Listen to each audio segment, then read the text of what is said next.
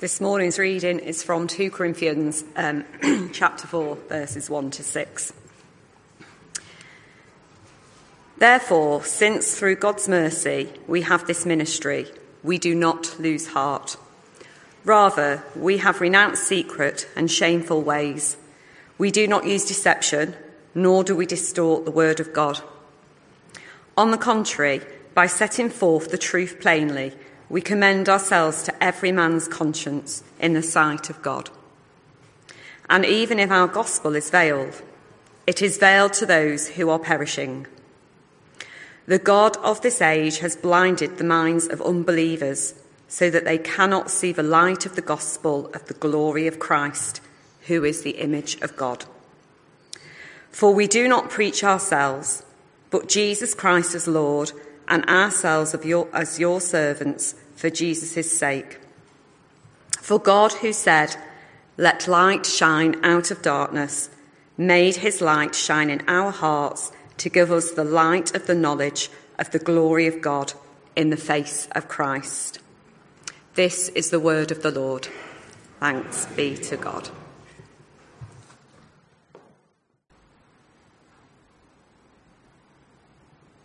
Just in the quietness and the stillness, let's pause.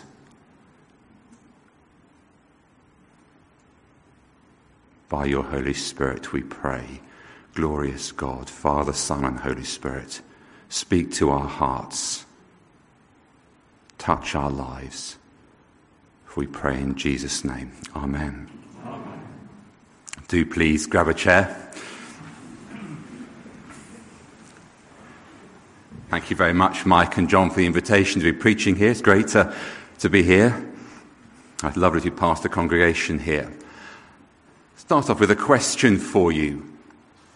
I wonder, can you think of an experience you've had of something that is glorious?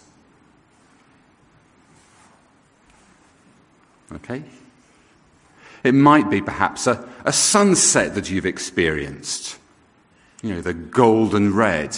Or it might be something in the natural world. I mean, Bridget and I, we love the murmuration of starlings, the extraordinary swirling pictures that you get as the starlings swoop together through the sky. It might be a sublime piece of music. It might be the most wonderful strike from just outside the penalty area that curls into the top corner. It might be a dazzling jewel. It might be a captivating painting. It might be a brilliant performance on something like Strictly Come Dancing. It might be a magnificent sporting victory, like the one that England had over South Africa yesterday, a real nail biter. What was it that made it glorious?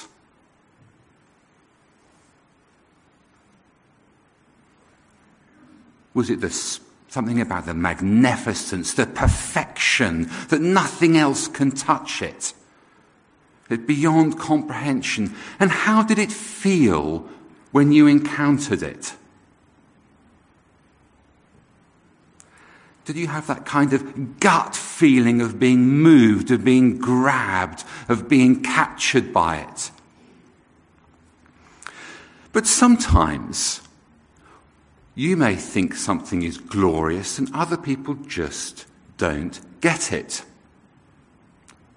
So I think that when Moeen Ali, the England cricketer, strikes it with a cover drive, a ball to the boundary, and his right elbow is up, and his weight is forward into the ball, and everything is perfectly timed, and the ball skids across the grass to the boundary. There is little more glorious than that.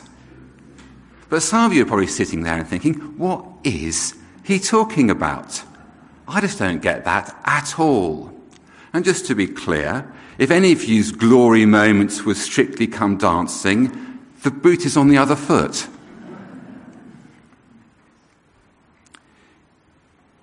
Glory is uniquely and supremely the property of God.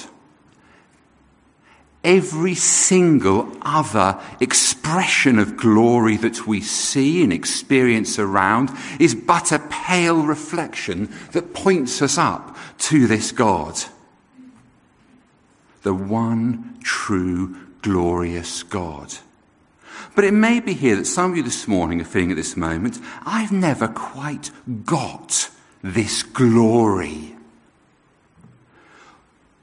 Or it may be that I once did have this glory. I did know it. I had experienced it in vivid, vibrant colour. But now it's become rather a dim, deathly pale grey. What you once longed to share, as we all long to share our experience of glory, we no longer want to do. Or it may be that you've become distracted by a, what is really a pale reflection of this glory, the glory of God. And this is what has captivated you, not the God who is glorious. And that brings us to our letter to the Corinthians in our Bible passage today. I'm not very high tech with this, so we'll see as we go on the way. I'll, I'll, put some of the verses up, but if you have a Bible accessible, it's much better for you if you have that in front of you, because I will need you to be doing some work and looking with me. But I will put this up at points, I hope, on the way. So we're in the middle of a letter that Paul has written to the church in Corinth. What's Corinth like? I don't know, I, am trying to think of a, useful way of, expre- of comparing Corinth with today. It's a cross between London, Portsmouth, and Brighton. You kind of get it? So, a commercial, vibrant city, London, a port that is Portsmouth, and Brighton, which is right on the edge in all kinds of ways. That's Corinth. And Paul has gone to preach there, and the church has been founded which is incredibly exciting. But since that day, for various reasons, Paul has moved on. And as he's moved on, the relationship with the church in Corinth has become somewhat rocky. And most recently, the particular um, rockiness in the relationship is that some other itinerant ministers have come into this church in Corinth and started to badmouth Paul. He's just a bit pathetic. He's just a bit weak. He's not really very impressive. He's a rather feeble specimen in all kinds of ways. And we've been seeing over these last few weeks how Paul has responded to some of these charges. In our particular reading today, he addresses them much more specifically, if you like. He defends himself. And maybe the way he's responding is to some of the real charges that have been made against him. Maybe he's anticipating them and heading them off. And maybe there's a little bit about he's saying, well, I don't do this, but these other ones, these impostors, these ones who've wormed their way in do. But this is a fight for their affections. But it's not just a fight for their affections, it's a fight for their understanding of the gospel of Jesus Christ and a fight for their authentic faith. But rather than jump straight through to what Paul does and the things he does and the things he doesn't do, his actions, his behavior, if you like, I want us to take a step back for a moment and look at what he believed. His convictions that we see here. Why? Two reasons. I don't know if you've ever tried to um, stick, uh, use super glue or something like that to connect two surfaces together. What does it say around um, when you try and use super glue? It says make sure the surfaces are clean. Because otherwise, if you don't, if you, if it's not clean, the glue doesn't stick. They don't stick to each other. Is that right? And it's exactly the same thing here. We can have all kinds of do's and don'ts you can try and stick on, but unless the convictions are clear, they just won't stick. So we need to be clear about the convictions. The second reason why we're going to think about his convictions first is this. When you hear, we're not the apostle Paul. We're very like him in lots of ways. We're supposed to share his convictions, but he had a unique ministry. And if you're going to look at where is where are we as Christians in the 21st century to be found, in many ways we're closer to the Corinthians he's talking to rather than to Paul. So yes, we can learn many things from him, but we also want to sit in the shoes of the Corinthians. So we need to get behind what he does and doesn't do to his convictions. I Hope that makes sense. So, his convictions were all rooted in glory. Three of them. Here's our first one. Verse 1.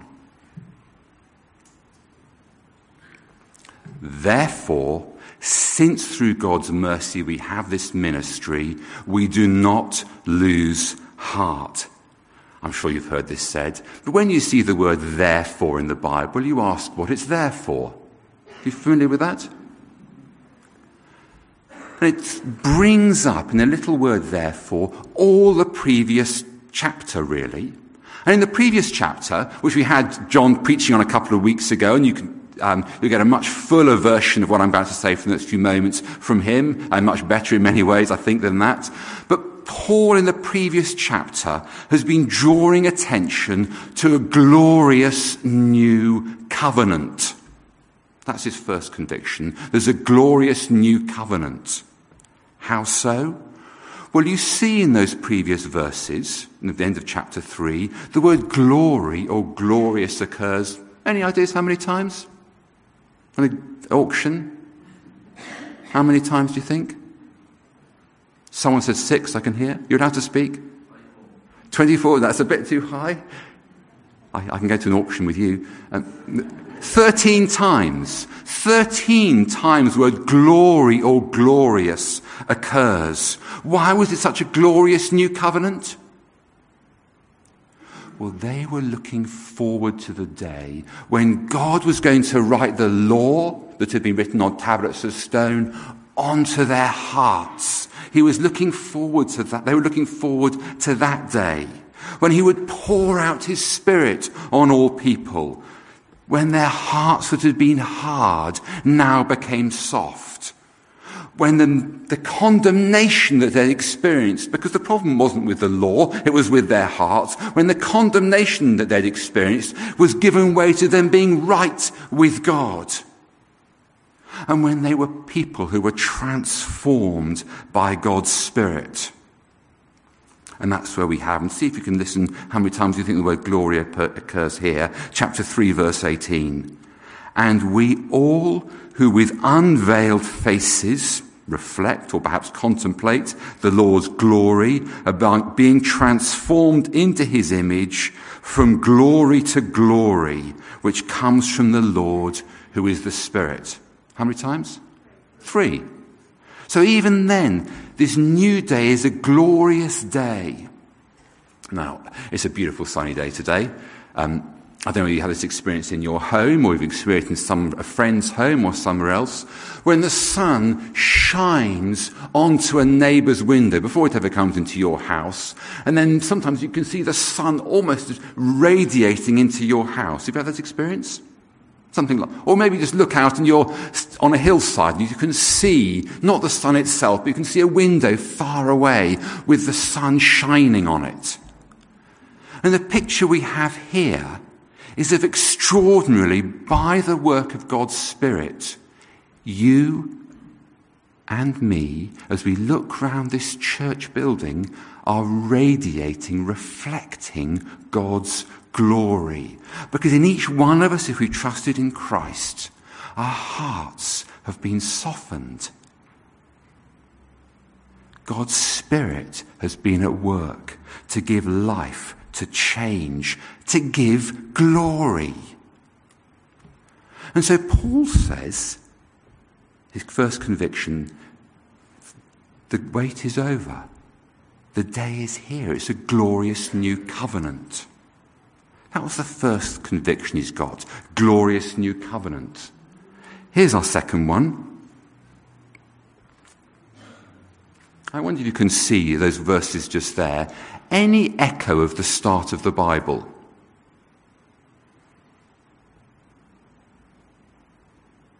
I can see a few frowns. The last phrase who is the image of God. Remember in the opening chapter of Genesis? Humanity is made in God's image. Or again, have a look here at our verses in verse 5 and 6. Any echo of the beginning of the Bible. If you're listening carefully to Mike at the start, he gave a clue.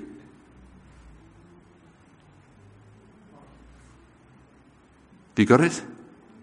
Let light shine out of darkness. Can you see that? For God, he said, let light shine out of darkness. So it's not just a glorious new covenant, it's a glorious new creation. So you've got the Apostle Paul, he's on the Damascus Road, and then suddenly a light shines on him. He falls to the ground. And this is a darkness is scattered, and this is a new creation moment as he sees when he's been blind, as darkness gives way to light. And says Paul, this is true for every single believer in the Lord Jesus Christ. We once were blinded, we once were in darkness, but the light has shone and this is a glorious new creation moment. A glorious new creation. Look, it's no surprise. Because the covenant from the very beginning was meant to, to renew creation. The whole Bible storyline fits together, as Mike said at the beginning. It's not scrapping the world and starting again. The covenant was God's way of recreating the mess that there's been, scattering darkness, scattering death as light comes in. So, can you see it's a glorious new covenant, his first conviction, it's a glorious new creation. And the third one, it kind of holds together with all those together. It's the glorious Jesus Christ. Can you see that at the end of verse 4? The God of this age has blinded the minds of unbelievers so they cannot see the light of the gospel that displays the glory of Christ. Or again, if you can look at the in verse 6, for God who said, let light shine out of darkness, made his light shine in our hearts to give us the light of the knowledge of God's glory in the face of Christ. The glory, it's about the glory of Jesus Christ. Now, if you think back to chapter 3 we looked at a couple of weeks ago, Moses was talking then so about, um, so Paul was talking about Moses' experience in the Exodus, and in particular the giving of the law. When he gave the law, his face shone. And there's another echo, I think, here, and I'm going to read these verses from Exodus, and I want you to see if you notice the connections between the story in Exodus, I'm going to read out these few verses and what we've been thinking about. Okay? You ready? Moses wants reassurance from God as he leads the Israelites. Verse 18. Then Moses said, maybe you should raise your hand when you spot a connection. Then Moses said, Now show me your glory. you weren't very dutiful there. You can raise it metaphorically, but you're with me. Verse 19, the Lord said, I will cause all my goodness to pass in front of you, and I will proclaim my name, the Lord, in your presence. I will have mercy on whom I will have mercy. I will have compassion on whom I will have compassion. But he said, you cannot see my face, for no one may see me and live. Echo the face, do you see that? Then the Lord said, There is a place near me where you may stand on a rock. When my glory passes by, I will put you in a cleft in the rock and cover you with my hand until I've passed by. Then I'll remove my hand and you will see my back, but my face must not be seen. Can you see Moses wanted to see God's glory? And God said, No, no, no, you can't see my glory. And what Paul says is we have been given the light of the knowledge of the glory of God displayed in the face of Jesus Christ. So when we want to know what God's glory is like, we look at Jesus Christ, the glorious Jesus Christ. When you see him touching a leper and healing them, you're seeing the glory of God. When you're seeing him welcome children and sitting on his knee and they giggle and laugh, you're seeing the glory of God. When you see him raising the dead, you're seeing the glory of God. When you're seeing him welcoming the outcast, those on the margins, those hated by society, you're seeing the glory of God in the face of Jesus Christ. And the Lord asks us today, as our conviction, have you gazed on glory?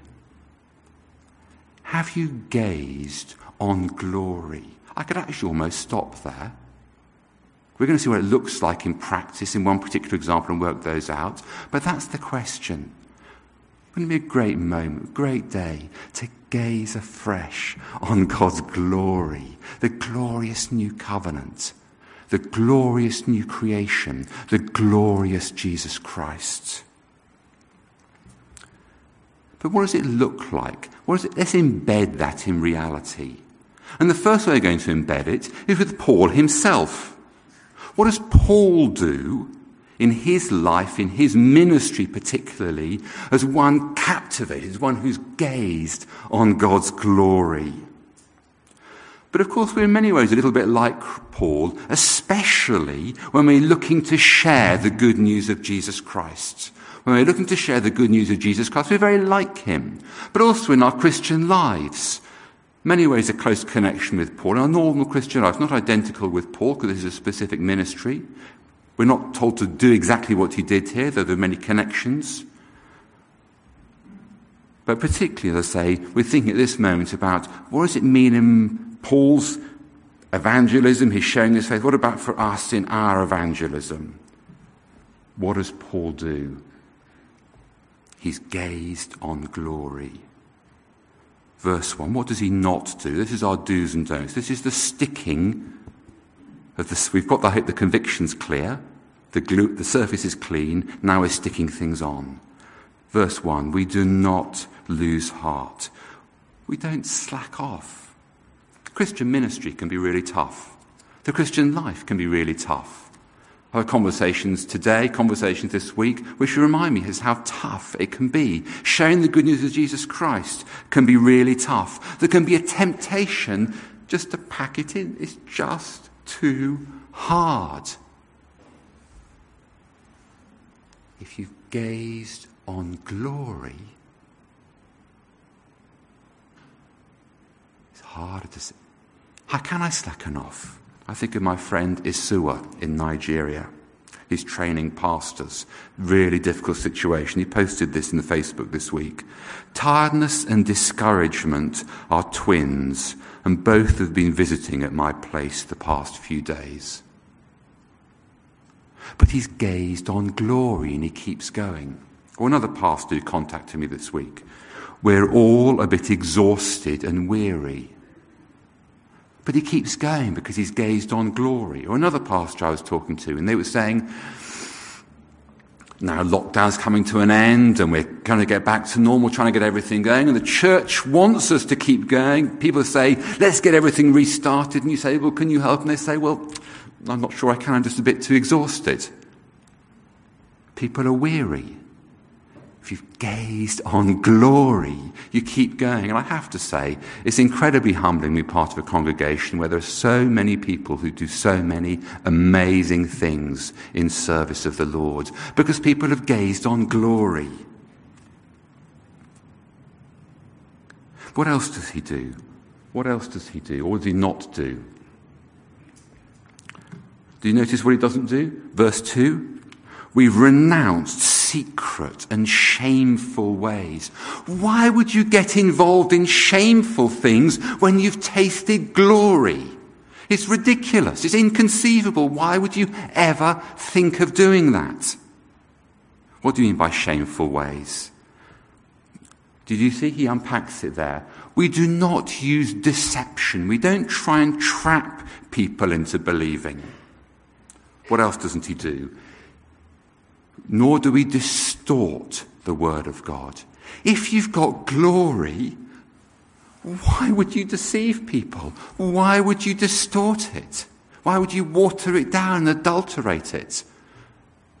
If you've got some vintage wine, why would you water it down? How can you do that? Well, I think for some examples. Well, I remember working on, um, going on a, a, mission years and years ago, and uh, with a bunch of youth, there was a kind of big um, rock concert event that the, the, speakers were probably bigger than the lectern, maybe even as big up here. They were massive kind of speakers, bigger than you could ever have imagined. And the beat was booming. And there was no clear gospel message.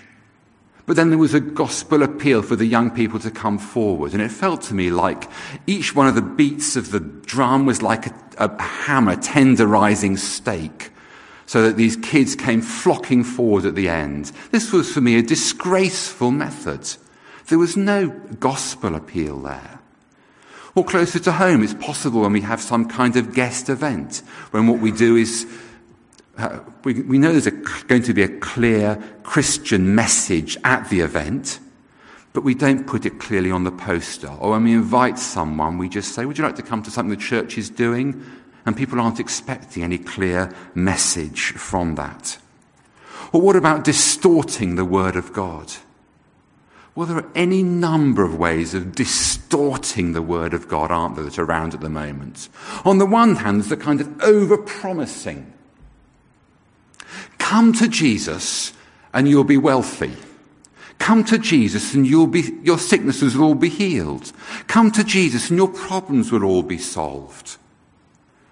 Those are distortions of the Word of God. Or the other side of the truth. Come to Jesus. You don't have to change. You have to do anything different. He loves you. Glorious truth. But He doesn't leave us as we are. Whether it's around our use of money and how our pockets, many places and churches we don't talk about that because it's a bit inconvenient. Or it could be about our sex lives, or it could be about our use of power, or how we treat people, how we forgive people. We can trim those bits out to, to suit the audience that we're with. But no, what does he do? He sets forth the truth plainly. Why? Well, why wouldn't you? If you've gazed on glory, why wouldn't you do it? Or he goes on to say, another thing he doesn't do. What we preach is not ourselves. You might think, huh, if it's all about glory, can't the minister bask in that glory a bit and have a bit for themselves? Isn't that kind of what you'd expect? We love the celebrity culture. You've got celebrity this and celebrity MasterChef and celebrity Strictly Come Dancing and celebrity whatever it might be. The pointless celebrity, the chase, pretty much celebrity. Why can't have Christian celebrities? Bit of glory for the pastor, for the minister. As one uh, preacher put it, every congregation's temptation is to place their leader on a pedestal. Every Christian leader's temptation is to want to be there. But he says, no, no, no. If you've gazed on glory, there's glory for the Lord. But I don't preach myself. It's not about me. It's about Him, His glory, His honor. In fact, I'm not just His servant because He is Lord. I am your servants. This is the only place in the Bible where the preacher, Paul, talks about himself as the servants of those he's going to, to completely turn their world upside down. He's not there to get glory from them, he's there to serve them. So, can you see? It's not a list of do's and don'ts as if it's a kind of stick them on, is because he's gazed on glory, the glorious new covenant, the glorious new creation, the glorious Jesus Christ. These are just inconceivable. You would never do that. How could you do that? How could you do that? Ah, but you might say, well, I know it's all this glory, but lots of people don't believe. How can it really be that glorious? Paul said, You're exactly right. You're quite, I'm completely aware people don't believe. Did you see that? Even if our gospel is veiled, it is veiled to those who are perishing. Why? Because the God of this age has blinded the minds of unbelievers, so they cannot see the light of the gospel that displays the glory of Christ, who is the image of God. It's not a problem with the message, it's glorious. Not a problem with the messenger. I'm pretty weak, but it's not, that's not the issue. It's that the God of this age has blinded people's minds so they cannot see. And the wonderful truth is, as the good news is preached, God shines his light in and scatters the darkness.